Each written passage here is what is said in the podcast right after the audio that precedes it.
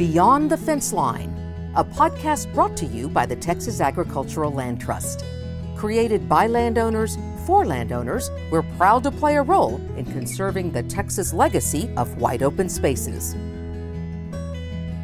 Welcome to Beyond the Fence Line. I'm your host, Andy James, and today we're tackling a, a pressing issue in Texas wildlife and drought. Our special guest today is Thomas Janke, the Texas State Coordinator for Quail Forever and Pheasants Forever, who happens to also be a longtime friend of mine. Together, we'll try to understand the challenges that wildlife face during drought and discover the innovative strategies used to protect Texas's incredible ecosystems. Thomas, I'd like to welcome you to the podcast today. And if you want to take a minute to tell us a little about yourself. Yeah, good morning Yaksamash and and uh, yeah, buenos dias, all that fun stuff, Andy. I was actually thinking about this the other day, and shoot, I guess we've known each other coming up on 12 plus years now uh, from good old uh, Sul Ross and, and BRI days. So appreciate the opportunity to be here. Yes, sir. Yes, it's been it's been a few years since since we first met, and uh, it's it's interesting that we're both kind of where we are today, and and a lot of that stems back from when we first met each other. So uh, let's yeah. go ahead and dive into this deal today, if you want to. Um, we're going to try to understand the drought, uh, maybe in, its effects on wildlife. Uh, so as we kind of jump right in, just how severe is the drought in Texas? right now, and and uh, and then maybe we'll talk about some ecological impacts that that drought may may be causing. Yeah, great great point, Andy. Um, drought is, as we well know, especially this summer, is on a lot of people's minds. Whether you're a, a cattleman or woman, a wildlife enthusiast, or somebody out there worrying about wildfire right now. So it's a it's a hot topic of conversation, and and really we're talking about drought and wildlife, and and rainfall so many times, when we're getting rain, it makes most wildlife biologists look like we know what the heck we're talking about.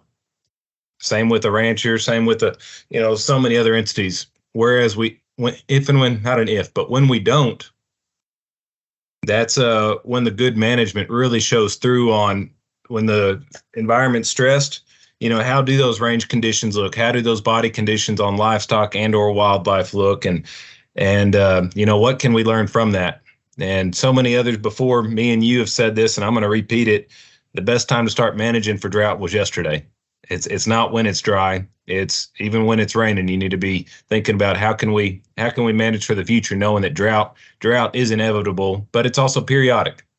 Absolutely, it's not something that's that uh, we're going to get away from. It, it's it's going to happen and probably happen more often than not.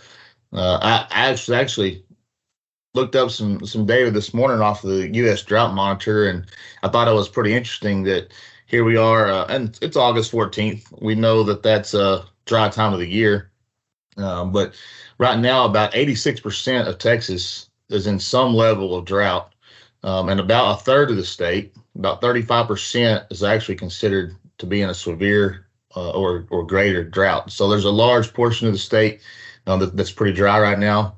We're seeing that, especially down through the central part of the state. But and like I said, that's that's August. That's part of of life in Texas. Uh, it's going to be hot. It's going to get dry this time of the year. But um, I think looking towards management of wildlife, we've got to be able to plan ahead for that. We know it's coming. Now let's plan ahead for it and make sure we know how to deal with it. Um, but let, us talk about uh, you know maybe some of those ecological impacts. Some of those are pretty obvious, but um, is there any that kind of uh, as we get deeper into this that maybe some people don't consider or think about very often? Yeah, well, I, I think first of all, let's let's dive into identifying what exactly drought is. And you know, I was doing a little bit of homework trying to make sure I was edu- a little bit more educated on this subject. But drought is a, a relative term. It's a period of of drier than average or drier than normal conditions that may be affecting your water table content, soil moisture, um, natural resource production, etc. But it's not a set amount. And as Texas as big as it is, you have to understand that across the state, drought is going to mean different things. In reaches of far west Texas or in the Trans-Pecos, their average rainfall in places might be less than 10 inches a year. Whereas on the other side of the state, far east Texas, their average rainfall may be over 50 inches a year. So a drought in far west Texas and a drought in far east Texas are two different things. East Texas still might be getting 40 plus inches of rain, which would be torrential flooding in far west Texas. And um, West Texas may be a year get get 15 inches of rain, and that would still be a beyond severe drought in East Texas. So it's all relative. It's all perspective on what that average is for an area. Another thing to take into consideration is it's not just average annual rainfall. It's the timing and the amount that that rainfall occurs. So, for instance, in the Panhandle this year alone, so much um, of weather conditions and wildlife management, et cetera, goes on trends. The last two years have trended towards below average rainfall, and it's been it's been tough. And we've had, for the most part, whether you're talking deer, you're talking quail, you're talking non-game species, we've likely had some low recruitment or birth rates, and then just uh, um, in, individuals making it to a breeding population. And then in the panhandle this year, I mean, dry, dry, dry. Come April, May this year, I mean, they had quite a bit of rain in some place over 20 inches of rain in less than a week period. And so they had went from uh, feast to famine when it came to water, but then now it's dry again, and conditions are are very very dry. They haven't had much water, so some of the playa lakes are still holding a little bit of water. Most are already dry. Most of the farmers are plowing their crops under, and so it's not just purely the amount of rain, but when and how that comes. Because it's one thing to get 20 inches of rain, but it's another thing to get 20 inches spread out throughout all year versus happening in a less than a week period. So that's that's I just wanted to kind of hit on that first that one, it varies across the state on what that average annual rainfall is.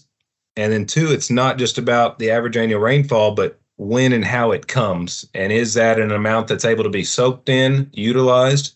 Is it amount that's purely runoff because our ground can't absorb it or it doesn't have the ability to slow it down? Or is it kind of a, a mix in between and spread out throughout multiple weeks and multiple seasons throughout the year and, and it can be best utilized before running into the Gulf? Absolutely. No, I, I agree with you on that. And I think we're we've seen similar uh, top situation here in Central Texas, where uh, really the last two years we've had similar amounts of rainfall through the first seven months of the year. Um, but this year, you know, we saw almost all of it occur in a two month period between April and May. And whereas last year it was just a little bit here and there. Um, and so we did produce some some veg some good herbaceous vegetation early on there, uh, kind of late spring, early summer. But here over the last three months, you know, it's been it's been it's been pretty tough. Well, let's uh let's uh talk about some of the challenges uh that that this creates for wildlife.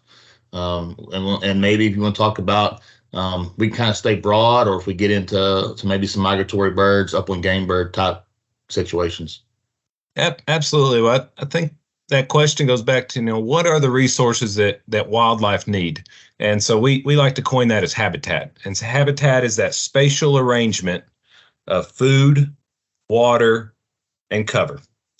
And now we can we can spend a lot of talking on each of those but we're going to focus on water right now. And so different species are going to have different water needs and water can come in three different forms for wildlife and and not all species get all three forms. Some specialize in certain ones, but the most common one that people think of is coined as freestanding. Those that's going to be the water you see on the surface, uh, be it in a lake, a river, a creek, a stream, a pond, uh, a guzzler, a man-made catchment device for water, etc. But it is freestanding water that some form of wildlife can go drink. Another form of water is going to be that preformed water. And now preformed water is um, includes that the water that animals are able to absorb directly from their their uh, food and and other things that they eat. So the the waters are, you know, kind of there's moisture in that plant or in that that resource that they're consuming. So that's that's preformed water. And the last one is metabolic water.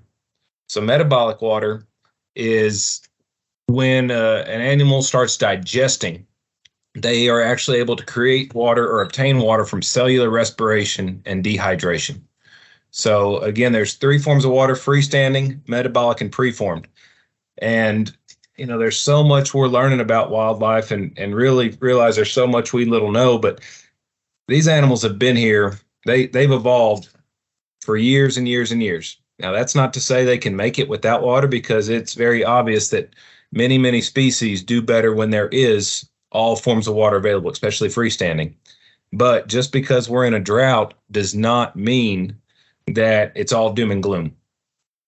Um, quail, for instance, especially blue quail or desert quail, they're they're adapted to living in that Chihuahuan desert or areas that receive, let's say, less than 15 inches of rainfall a year. There's not necessarily a lot of freestanding water. If it's there, will they drink it? Sure. But they are more so adapted to obtaining metabolic and preformed water. Now you mentioned you mentioned migratory birds, and um, you know something that that hits on both of you in my mind. We're two weeks away from dove season, and I'll tell you right now, I'm starting to think, you know, what what is it that's going to give me the best place to hunt doves? And with it being as dry as it is right now, it's probably going to be a stock tank with some of the other habitat needs of a dove.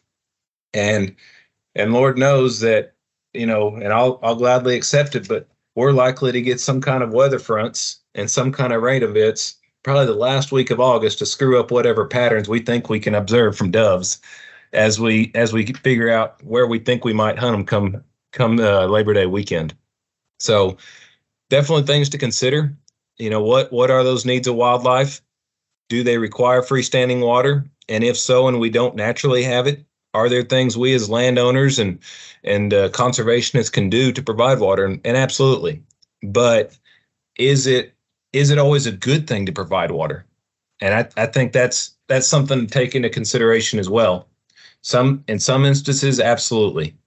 But in other instances, if and when you provide, let's say, the one and only drinking source of water for miles around, you have the potential of concentrating a lot of species that may not otherwise be together.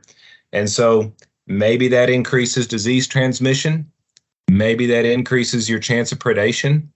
Um, so definitely things to consider. And, you know, some some ranches, especially out in, in arid places, uh, talking uh, deserts, be it in Texas or out of state, will actually design uh, drinking waters with grates over the top, so animals with long muzzles, such as such as their their livestock, sheep, etc., can access it, but flat-faced animals such as mountain lions can't.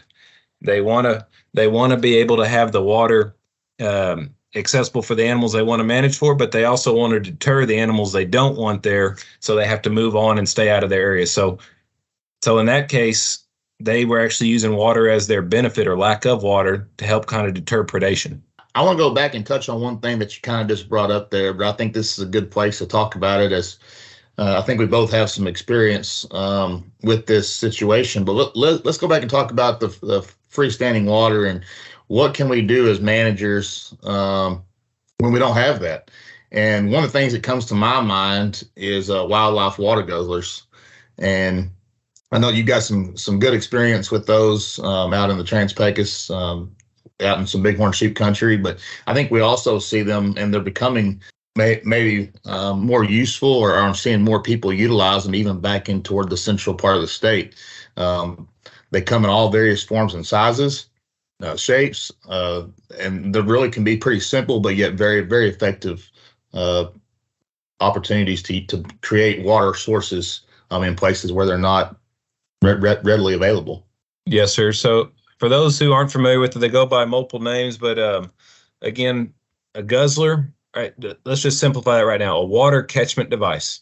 Where Andy was talking about when him and I were both out at Sul Ross and and out in the Trans-Pecos, it was very common for groups to to purposely build these water catchment devices or guzzlers in remote areas for wildlife, be it bighorn sheep, mule deer, etc.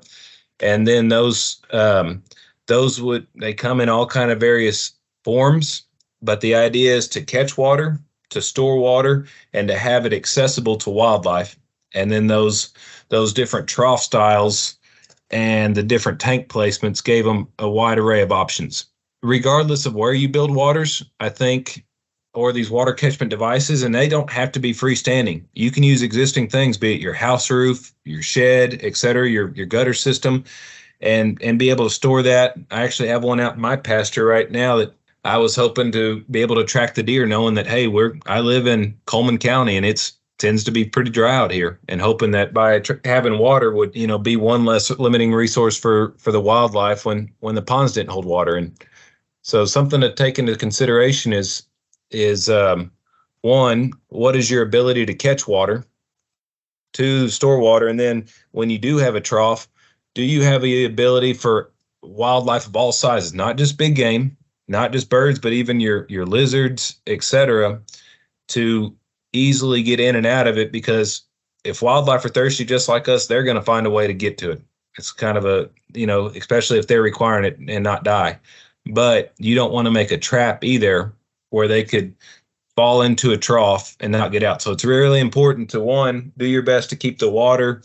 Um, if if it's not at the very top of the rim, where where wildlife could potentially uh, swim or paddle paddle to the edge and crawl out, you give make some kind of ramp, be it with rocks, be it with sticks, be it with with expanded metal, etc. But have some kind of escape device because you don't want an animal to get in there, die, and then uh, taint your water where it's uh, potentially uh, toxic or or at least makes other animals sick by there being decaying matter in it. So, point points to take into consideration of you know what can get to it and when they can get to it can can things get out and not get trapped in it? And that doesn't matter where you're at in the state. So just having the ability to keep it clean and then clean it out occasionally. Absolutely. And then i i just want to re- reiterate you know there's some of these water catchment systems that are that are pretty significant in size um, you know 40 foot by 40 foot or, or even maybe even bigger but um, especially in wetter parts of the state um, some of these systems are are we you know, maybe, maybe six foot by eight foot, uh, two pieces of, of tin uh, slept on top to make a little roof, and and uh, maybe you have a 55 gallon uh, barrel that you can store your water in. Um, everything can be gravity fed. They're, they're very simple systems and very effective. Um, but depending on where you're at, um, and and obviously the amount of rainfall that, that that you do get, you can adjust the sizes of those facilities, and they don't have to be very big. They don't have to be very costly uh, to be beneficial. Let's talk about some other uh, strategies, maybe wildlife um, kind of utilize when they do run into drought. Let's discuss how uh, maybe various types of species are, are able to adapt, um, change their behaviors, utilize different habitats. Uh, maybe it's changing migration patterns. Um, but but let, us maybe dive into a little deeper uh, talk about um, what some of these strategies might be for wildlife, and then if we have some specific examples um, of maybe how different species are doing that. Absolutely. So I, I think it's really important to to one think about a species needs, and what I mean by that is, you know, we think of seasons calendar based. We think of spring, summer, fall, winter, but from a species standpoint, we need to think about what are their what are their life cycle needs? And some some animals are a lot longer lived or shorter lived than others. I mean quail you might have a couple year life cycle.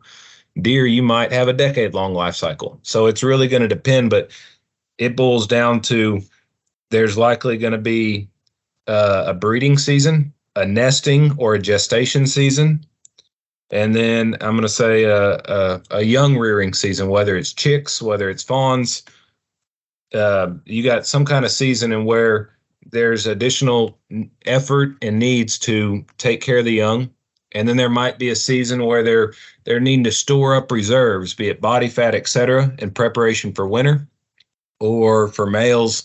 Um, or for you know birds growing new plumage or or for animals like deer growing antlers so there's different needs throughout different times of year so when when drought occurs it's not so much what time of calendar season does it occur in but what life cycle season does it occur in the animal. And so, for instance, with deer, when they they are stressed, be it nutritionally, be it water conditions, etc., they've evolved to if they may uh, reabsorb or abort their fetuses. and so that that mother can live because though that sounds harsh, animals have two basic um, thought processes: I have to survive and I have to reproduce. Well, you can't reproduce if you don't survive, and so the in an instance like that, sometimes whether the young are being developed or maybe they don't even they don't even breed because they're just not nutritionally fit to do it. That's one of the adaptations is hey we gotta we gotta survive so we can wait for better conditions to do this again. Other species such as quail you know when, when it's raining it's it's not uncommon to have multiple successful nests in a season. Conditions are right. They may be laying and hatching eggs in the spring then they'll do another one in the in the summer, and then potentially a, a third successful nest in the late summer, early fall.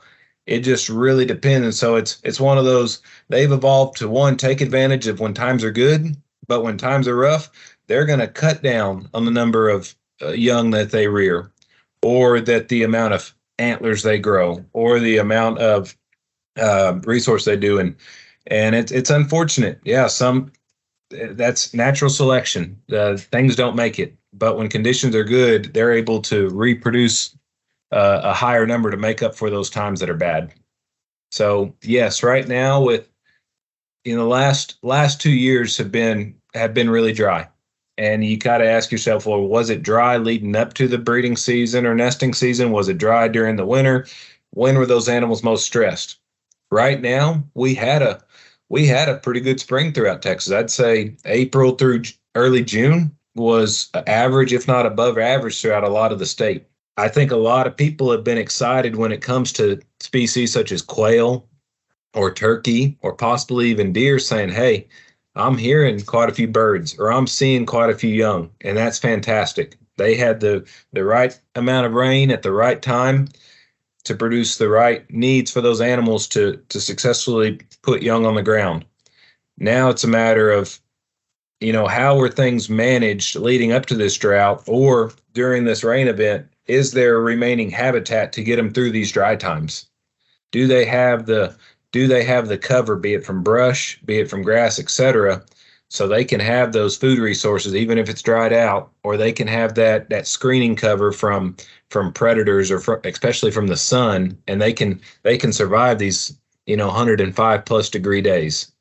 So a, a lot goes into it but just know that animals have evolved to survive and they have evolved to reproduce young especially when conditions are suitable well, those are some great points, uh, Thomas. Let, us kind of transition. Um, let's talk about maybe the role of what uh, conservation organizations can do. Uh, how can uh, folks like Quail Forever, Pheasants Forever, um, Texas Ag Land Trust, and many, many others, what are some things that that are being done and can be done in the future to help mitigate these impacts uh, of drought on wildlife? Well, Andy, you bring up some great points yourself there, and, and one is there's a lot of there's a lot of players to this, and no no one can do it on their own, and so that that power of partnership, and especially with Texas being what it is, you know, 95 plus percent privately owned. You got organizations that are looking at it from that the landowner rights and having the abilities to keep these working lands working, and also having organizations being real specific how can we best manage for those natural resources that are there? And you know come to mind we got nrcs the natural resource conservation service texas parks and wildlife quail forever u.s fish and wildlife service and many many more that you know different folks have kind of their different niches but ultimately we're we're striving for the same goal. We want to have we want to have healthy wildlife, healthy, abundant, resilient wildlife populations that can that can you know make it through whatever changes are come about them. We want to have clean air for not only them but us to uh, utilize. We want to have water. We want to have food and fiber, and we want to we want to do this, especially as our population continues to grow. So we're we're needing to get smarter and smarter about how we about how we manage what we have, our resources on our lands, so that we can all utilize them and and work together. And so when it comes to to wildlife, you know what what does an organization such as the one I work for do, which is again Quail Forever and Pheasants Forever. They're one and the same. but but we really work with the landowner and try to figure out, hey, one, what are your goals, and if it does consist of wildlife and range management and all con- working with these natural resources, how can we best do that? And as we mentioned uh, before, you know, we don't have any control over the weather. As much as we'd like to, we don't. We we don't know. We we I wish we had the ability to turn off and on that that uh that sprinkler system and and lower these temperatures probably 10 20 degrees right now. But you know, we we don't have control of that, but what we do have control over is how we manage our lands.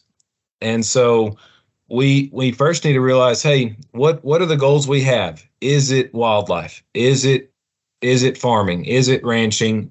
Whatever the case may be you know really sit down and identify what those goals are. And then how can we best look at them from a from kind of what's our game plan moving forward? Not just short term thinking but longer term thinking 5 plus years. And knowing that that management is an active process you know just as well as I do, Andy, and I'm sure a lot of our listeners know this as well. There's no silver bullet answer. There's no single project that can be done, be it putting out a guzzler, be it planting perennial grasses, be it deferred grazing, be it increased grazing. There's no one time fit all solution. And so we really just need to be active in in allowing the land to teach us and us being willing to learn what are the needs. And also willing to say, hey, we might need to reduce our stocking rate, or we might need to harvest more more animals, or not harvest quail this year. We might need to, you know, um, maybe it is beneficial to to supplementally feed or do water, whatever the case may be. We need to be uh, learning from the land, and we need to uh, just be open minded to saying, "Hey, it's it it knows what it needs a whole lot better than we do." and an organization such as ours can can help people identify that have those conversations and then on on top of that come up with a management plan and and if somebody's uh, eligible and interested in some financial assistance opportunities we can help um, uh, uh, people apply for those uh, be it state funds federal funds or even local community funds and that's where that's where we come in good deal well that's i think that's great and that there's a lot of opportunities out there to help the wildlife and help the landowners.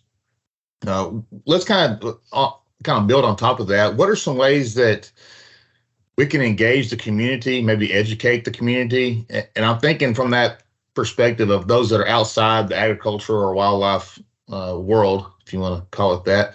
Um, what, what are some things that we can do to help those people understand what's really going on uh, when, when in terms of wildlife and, and the the impacts that are being made by drought and other other natural causes out there.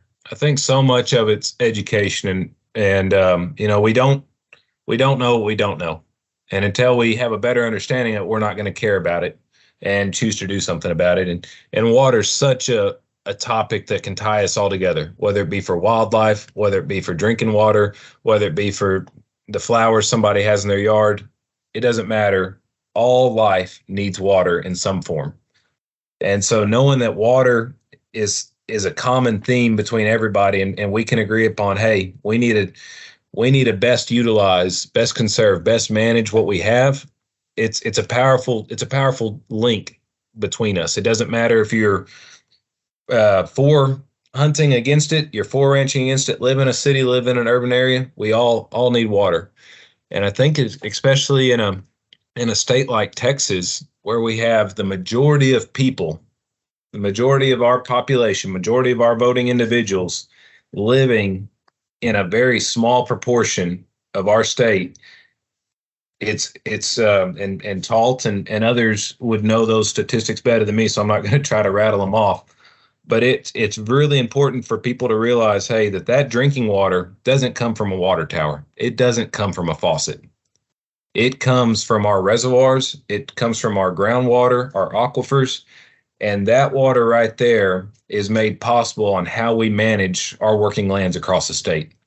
When that when that water falls from the sky and it hits that that soil, that plant, you know, what does it do next? Does it immediately run off, get into our stream system and and make its way down to the Gulf?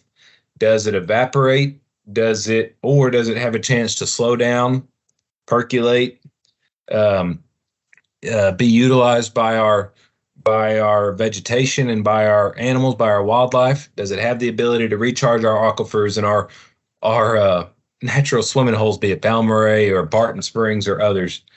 You know, does it have the ability to to go into that that drinking water resource? And so, just having that those education events on, you know, where does our water come from? Where are those recharge zones? Where how how is that being impacted by our current management, past management, and what do we choose to do in the future? Are all things that we can do no matter where you live in the state. Absolutely. Well, I want to cover one more topic here before we kind of come to a conclusion. But but the the topic I want to discuss next is, is about policy. I think we can go in a lot of different directions here, but what kind of role um, could policy play into helping us to effectively address these challenges um, that are dealing with drought and wildlife? One, there's funding for some of these options, right? For some of these management um, opportunities. Uh, there's that that funding. While we don't think about it as an impact directly to, you know, on on uh, drought, but if we can funding can be put into um, various management opportunities, then we can help improve that habitat so that when we have a drought, those impacts are, are minimized. Um, yep. a, a, another one that comes to my mind uh, right off the bat is is just drought response plans, and and we see that on a large scale, but we also see it at local scales too. And and we're dealing with one right here in in Central Texas where uh, many of the cities um, and communities have gone from a you know from a level one drought plan to a level two or level three drought plan, and then they're they're as things become drier and water resources become um, impacted at higher levels, those cities are putting in drought response plans that ultimately are going to make sure that there's water in the lakes at, forever, so that we've you know we got fish. I mean, it, things like that um, definitely co- come into my mind for sure. And Maybe that'll spur some some other things that might you might have thought about. It absolutely did, and I appreciate that. Yeah. I'd, any anytime you're talking to somebody who works for a, a, non-government organization or or even an agency, you start talking policy. It's like, well, what, what don't want to get on either side of the fence on this one. But you are absolutely correct. Um, when you you started talking about different legislation or different funding opportunities, I think the big one, and especially right now coming up, whether people realize it or not, is our farm bill. So the farm bill is something that's passed at a national level, so in Washington D.C. that affects our entire country. And though we, it seems like it was, you know, eons ago. We we need to be reminded of, you know, not just the Dust Bowl of the late 20s, early 30s, and and how this came about, saying, hey, we need to do something before our topsoil blows away.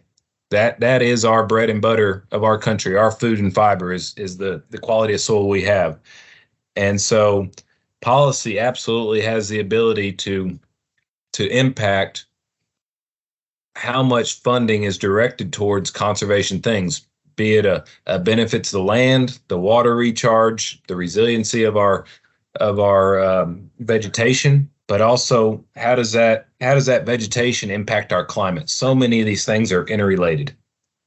And right now there's a especially with our current administration, there's a lot of emphasis on climate smart practices. Not only what we do uh, now, but what we do in the future. And I don't need to get into the, the weeds on that, but just know that that healthy, healthy conservation, healthy rangeland management is beneficial in many, many, many aspects, be it for water retention, be it for carbon sequestration, be it for many other things. And so right now with the farm bill coming up, that that is something that gets um, voted on and p- amended every five years. So right now we're wrapping up our our 2018 farm bill, and I believe that that comes to an end at the end of this fiscal year. So September here in about a month. And depending on what decisions are made across the country and voted on in Washington, D.C., that will depict on how there's programs such as CRP or the Conservation Reserve Program and others are funded for the next five years out? And do we do we have national level funding to to put maybe some some um, especially non-productive farmland or rangeland and and put it to the side so we can have better water retention. We can have better better grass cover, nesting cover, brood rearing cover, thermal uh, cover for for all wildlife. You know, do we have that ability? So yes, policy absolutely comes into place when it comes to conservation. And then, as you mentioned, Andy, those cities having those discussions on, hey, what is their what is their drought management plan? And we know there's we're getting more and more people uh, utilizing uh, a, a, resource. I don't want to say necessarily a finite resource, but a resource that's not necessarily increasing how do we best best manage that? Yes, we may all want to have our green yards and, and our swimming pools and and whatever the case may be, but how do we need to responsibly utilize that resource so we can we can have it to to satisfy all of our needs? I think that's great.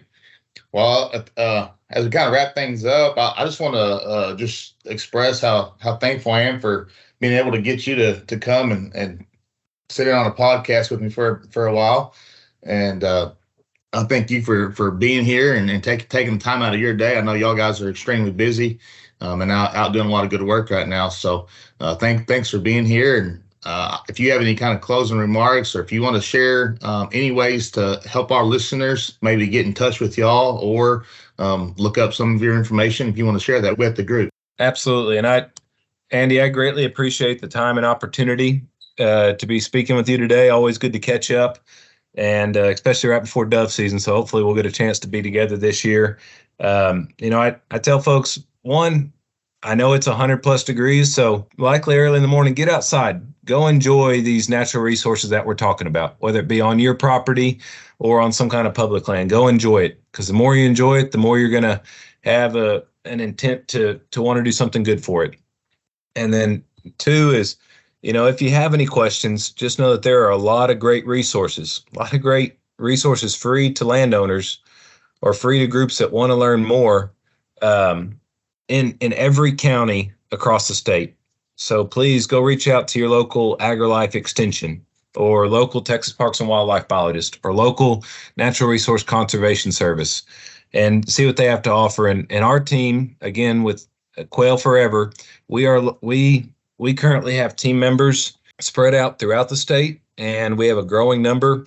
So we we are not based in every county, but we have a growing presence in the state from the Panhandle down to Deep South Texas.